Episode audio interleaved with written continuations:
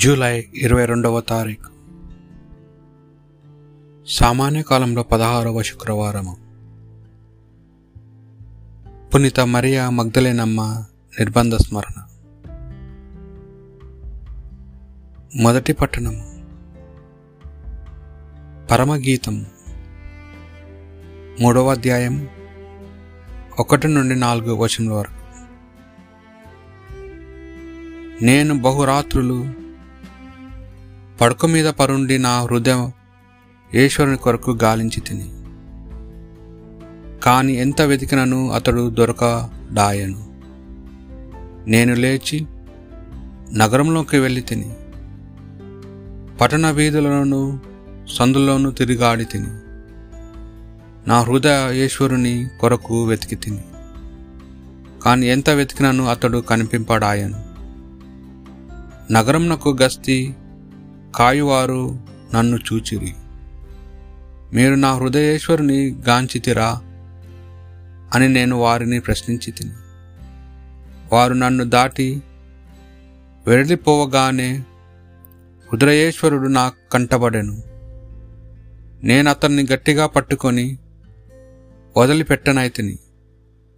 మా తల్లి ఇంటికి అతన్ని తోడుకొని వచ్చి తిని నేను పుట్టిన గదిలోనికి అతన్ని తీసుకొని వచ్చి తిని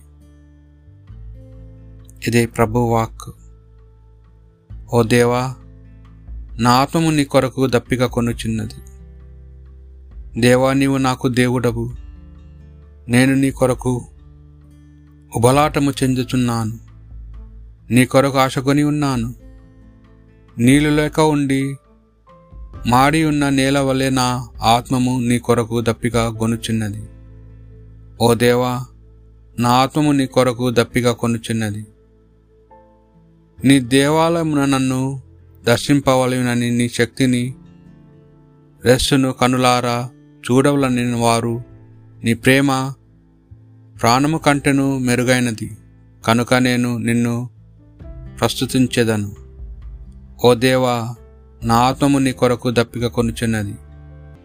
నేను జీవించినంతకాలము నిన్ను శుతించదను వీరు చేతులెత్తి ప్రార్థన చేసేద చేసేదను. నీ సాన్నిధ్యంను విందు నా నారగించి నా యత్నము సంతృప్తి చెందను.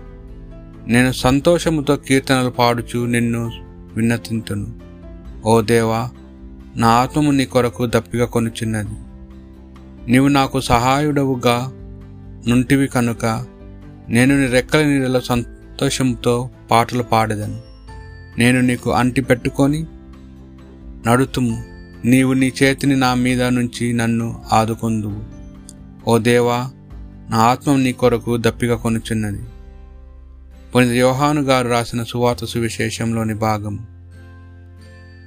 ఆదివారము తెల్ల తెల్లవారకు ముందే మగ్దలా మరియమ్మ సమాధి వద్దకు వెళ్ళి సమాధి మీద రాయి తీసి వేయండి ఉండట చూచెను. కానీ మరియమ్మ సమాధి యొద్ద నిలబడి ఏడ్చుచుండెను. అట్లు ఏడ్చుచు ఆమె వంగి సమాధిలోనికి తొంగి చూడగా ఇద్దరు దేవదూతలు తెల్లని వస్త్రములు ధరించి కాలవైపును ఒకరు తలవైపును ఒకరు యేసు భౌతిక దేహమును ఉంచిన చోట కూర్చుండి ఉండిరి. అమ్మ ఎందుకు నీవు ఏడ్చుచున్నావు? అని వారు అడిగిరి. నా ప్రభువును ఎవరో ఎత్తుకొని పోయిరి. ఆయనను ఎక్కడ ఉంచినారో నేను ఎరుగను అని ఆమె చెప్పాను. అట్లు చెప్పి అమ్మ వెనుకకి తిరిగి యేసు నిలబడి ఉండుటను చూచెను. కానీ ఆమె ఆయనను గుర్తింపలేదు. యేసు ఆమెతో అమ్మ నీవు ఎందుకు ఏడ్చుచున్నావు అని నీవు ఎవరిని వెతుకుచున్నావు? అనెను. ఆమె ఈయనను తోటమాలి అని భావించి ఆయన నీవు ఆయనను తీసుకొని వెళ్ళిన ఎడల ఆయనను ఎక్కడ ఉంచితో చెప్పుము. నేను వెళ్ళి తీసుకొని పోయేదను అనెను. మరియమ్మ అని యేసు పలికెను.